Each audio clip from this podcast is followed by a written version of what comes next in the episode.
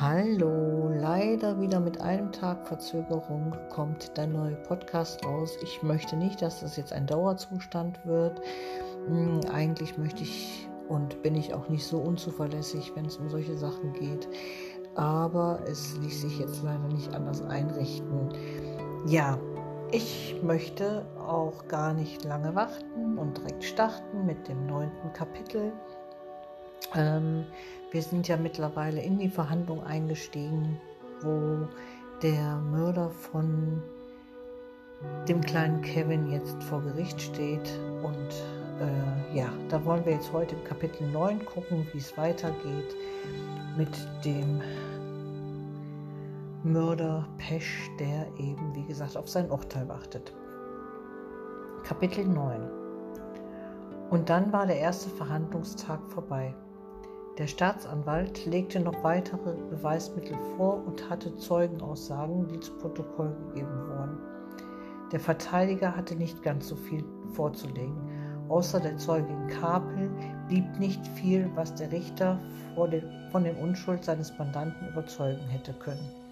Es war relativ schnell klar, dass der Prozess zügiger vorangeht als zuerst gedacht. In den nächsten Tagen wurden weitere Zeugen befragt. Nachbarn, die durch Zufall am Mordplatz vorbeigekommen waren, Polizisten, die den kleinen Kevin zuerst gefunden hatten, eine Frau mit Hund, die Polizisten auf den Fund im Gebüsch aufmerksam gemacht hatte und schließlich Kommissar Beck, der die Ermittlungen geleitet hat.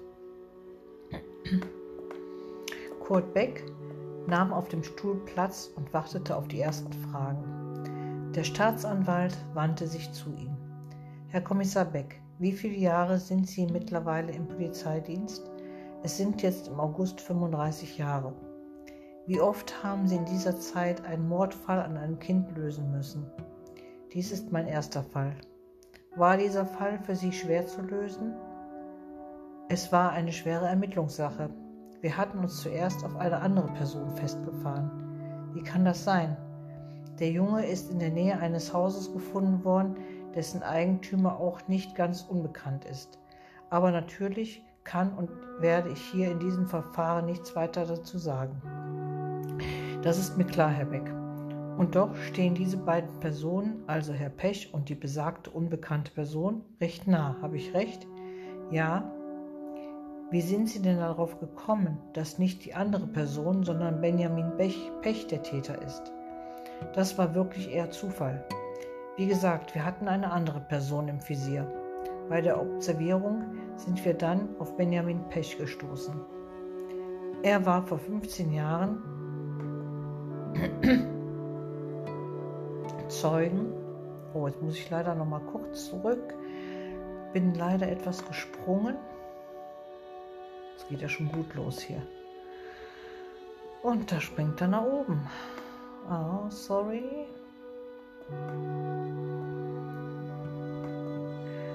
Da. Er war vor 15 Jahren als Zeuge in einem Prozess, in dem die besagte andere Person angeklagt war.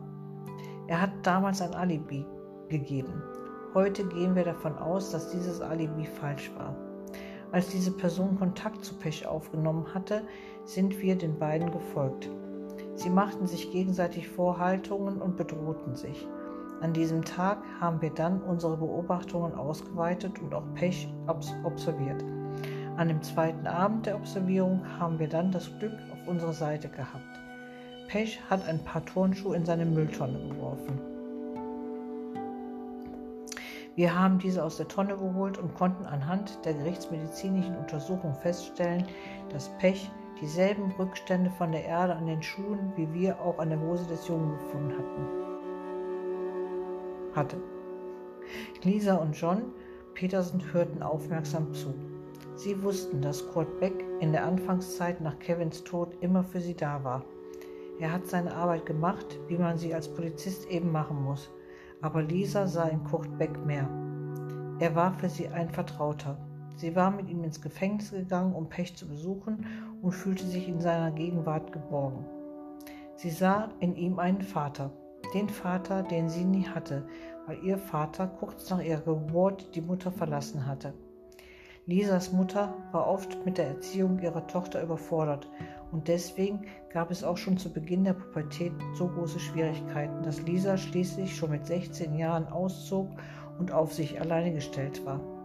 Den Kontakt zu ihrer Mutter hat sie damals komplett abgebrochen. Der Staatsanwalt stellte noch zwei weitere Fragen an Beck und entließ ihn schließlich wieder aus dem Zeugenstand. Der Verteidiger hatte keine weiteren Fragen. Kurt Beck blickte schnell noch einmal zu Lisas, Lisa Petersen hinüber, um ihr Mut zuzusprechen. Er wusste, dass jetzt die Verhandlung zum Ende hin noch einmal richtig unangenehm wird. Es werden die Gerichtsmediziner befragt und diese müssen ihre Arbeit erläutern. Keine schöne Sache. Doch zuvor lässt der Richter erst einmal eine kurze Pause machen. Sollen wir etwa vor die Türe gehen? fragt John. Okay, lass uns etwas Luft schnappen. Lisa und John stehen auf und verlassen den Verhandlungsraum. Lisa sieht Charlotte in der dritten Reihe sitzen und winkt ihr zu. Erika und Felix sind auch wie die ganzen anderen Tage dabei und stehen nun auch um, auf, um mit Lisa und John, äh, um Lisa und John zu begleiten. Draußen vor der Türe stehen auch ein paar Journalisten, die versuchen, Lisa und John zu fotografieren. Komm, wir stellen uns hinten an den Notausgang. Da steht keiner und wir haben unsere Ruhe. Erika griff Lisa an die Schulter und schob sie wieder in die, ins Gerichtsgebäude. Am Hintereingang stand tatsächlich keine weiteren Journalisten und so konnten sie alle gemeinsam dort in Ruhe die Pause verbringen. Jetzt habt ihr es bald geschafft. Felix zündete sich eine Zigarette an. Ich bin mir sicher, das geht für, der geht für sehr lange Zeit in den Knast. John, der eigentlich vor zwei Jahren das Rauchen aufgegeben hatte, griff ebenfalls nach der Schachtel. Nee, vergiss es, mein Freund, das lässt mal schön bleiben. Sei froh, dass du den Scheiß hinter dir hast. Felix schloss die Schachtel und steckte sie in die Hosentasche. Hast ja recht, aber jetzt könnte ich echt eine gebrauchen. John wippte von einem Fuß auf den anderen. Erika und Lisa hatten sich etwas von den beiden abgesetzt. Wie geht es dir? Erika machte sich etwas Sorgen wegen ihrer Schwester. Was soll ich sagen? Ich habe das Gefühl, mein Körper ist hier anwesend, aber meine Seele fliegt herum und betrachtet alles von oben. Lisa wollte eigentlich nur noch, dass die Verhandlung nun endlich zu Ende gehen sollte und das Pech seine gerechte Strafe kriegen sollte. Die Pause war zu Ende. Alle vier gingen die Treppe zum Verhandlungsraum gemeinsam nach oben. Lisa und John nahmen wieder Platz und die Verhandlung begann. Lisa schaute zu Pech hinüber. Er hob eine Wasserflasche und prostete ihr zu. Es war nicht irgendeine Wasserflasche, es war eine ganz bestimmte Wasserflasche. Lisa erkannte sie sofort, aber sie sah auch, dass sie noch verschlossen war. Er hatte noch nichts davon getrunken. Nun kam zum Schluss der Gerichtsmediziner zu Wort. Eric Holz war der Erste. Er musste den kleinen Kevin obsulieren. Der Staatsanwalt wollte wissen, ob sexuelle Handlungen an der Leiche nachgewiesen werden konnten. Herr Holz berichtete sehr nüchtern von seinen Erkenntnissen. Wir konnten sowohl an den Genitalien wie auch im Mund Reste von Spermien finden. An den Innenschenkeln konnten wir mehrere Hämatome feststellen. Diese scheinen entstanden zu sein, weil der Täter die Beine des Jungen festgehalten haben muss. Am Hals haben wir dann blutige Abdrücke von einer Kordel gefunden. Das war die Mordwaffe, eine dicke Kordel. Dem Jungen ist damit der Hals so lange zugedrückt worden, bis er schließlich keine Luft mehr bekommen hat. Beck, der heute neben seinem Freund Peter Klein saß, schaute zu dieser hinüber. Die Tränen liefen ihr übers Gesicht, aber sie gab keinen Ton von sich. Dabei fiel ihm auf, dass sie die ganze Zeit zu Pech hinüberschaute. Der zweite Gerichtsmediziner, Herr Feldmann, hatte die Mordwaffe, also die Kordel und schließlich die DNA von Pech untersucht. Er bestätigte schließlich, dass die DNA von Pech an der Leiche und an der Kleidung von Kevin übereinstimmte. Der Fall, der Fall scheint abgeschlossen. Nach Sammlung aller Indizien konnte die Verhandlung nun tatsächlich viel eher als vermutet zum Abschluss kommen. Der Staatsanwalt eröffnete seine Schlussplädoyer und gab damit auch die geforderte Strafe bekannt. Meine Damen, meine Herren, Herr Richter, ich fordere aufgrund der unfassbar brutalen Tat eine lebenslange Strafe von 15 Jahren mit anschließender Sicherheitsverwahrung. Der Staatsanwalt nahm Platz. Lisa schaute noch immer wie gebannt auf Pech. Er hielt ihr wieder die Flasche zum Zubrusten entgegen. Diesmal jedoch hatte er sie geöffnet und nahm den ersten Schluck. Dann kurz danach den zweiten. Lisa hielt den Blick starr auf ihn gebannt. Der Verteidiger wusste, dass er seinen Mandanten nicht straffrei aus diesem Prozess herausbekommen konnte. Die Indizien waren erdrückend und die Tat war so abscheulich, dass er auch gar nicht den Versuch gestartet hätte, Pech frei zu bekommen. Ich bin mit dem Maß der Strafe nicht einverstanden. Ich glaube, dass mein Mandant, Herr Pech, die Tat bereut und daher sind wir mit zehn Jahren einverstanden, aber dann ohne Sicherheitsverwahrung. Pech nahm erneut einen Schluck aus der Flasche. Nun lächelte er Lisa an. Sie schien es zu genießen, wie er genüsslich die Flasche ansetzt und einen erneuten Schluck nahm. Der Richter stand auf und wollte nach einer kurzen Pause das Urteil sprechen.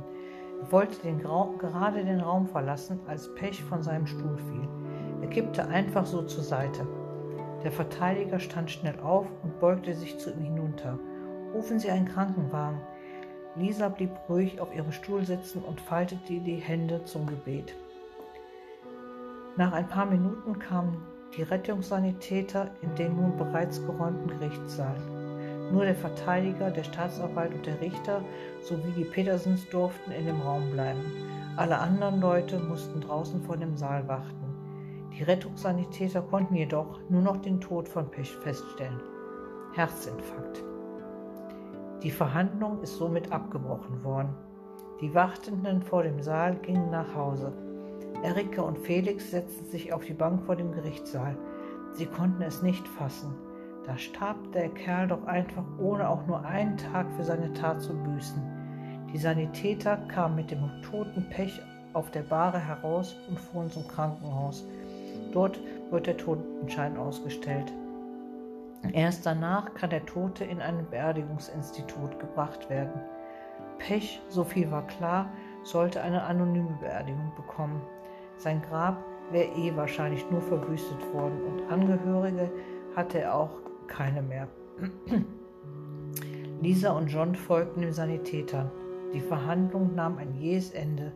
Lisa mach, machte jedoch einen sehr zufriedenen Eindruck. Sie hatte begonnen, den Tod ihres Sohnes zu rächen und das tat gut. Ja, das war das Kapitel 9. Vielleicht etwas kürzer wie die anderen, ich weiß es gar nicht. Die Gerichtsverhandlung ist zu Ende, beziehungsweise nahm ein jähes Ende, weil Pech einfach vom Stuhl fällt.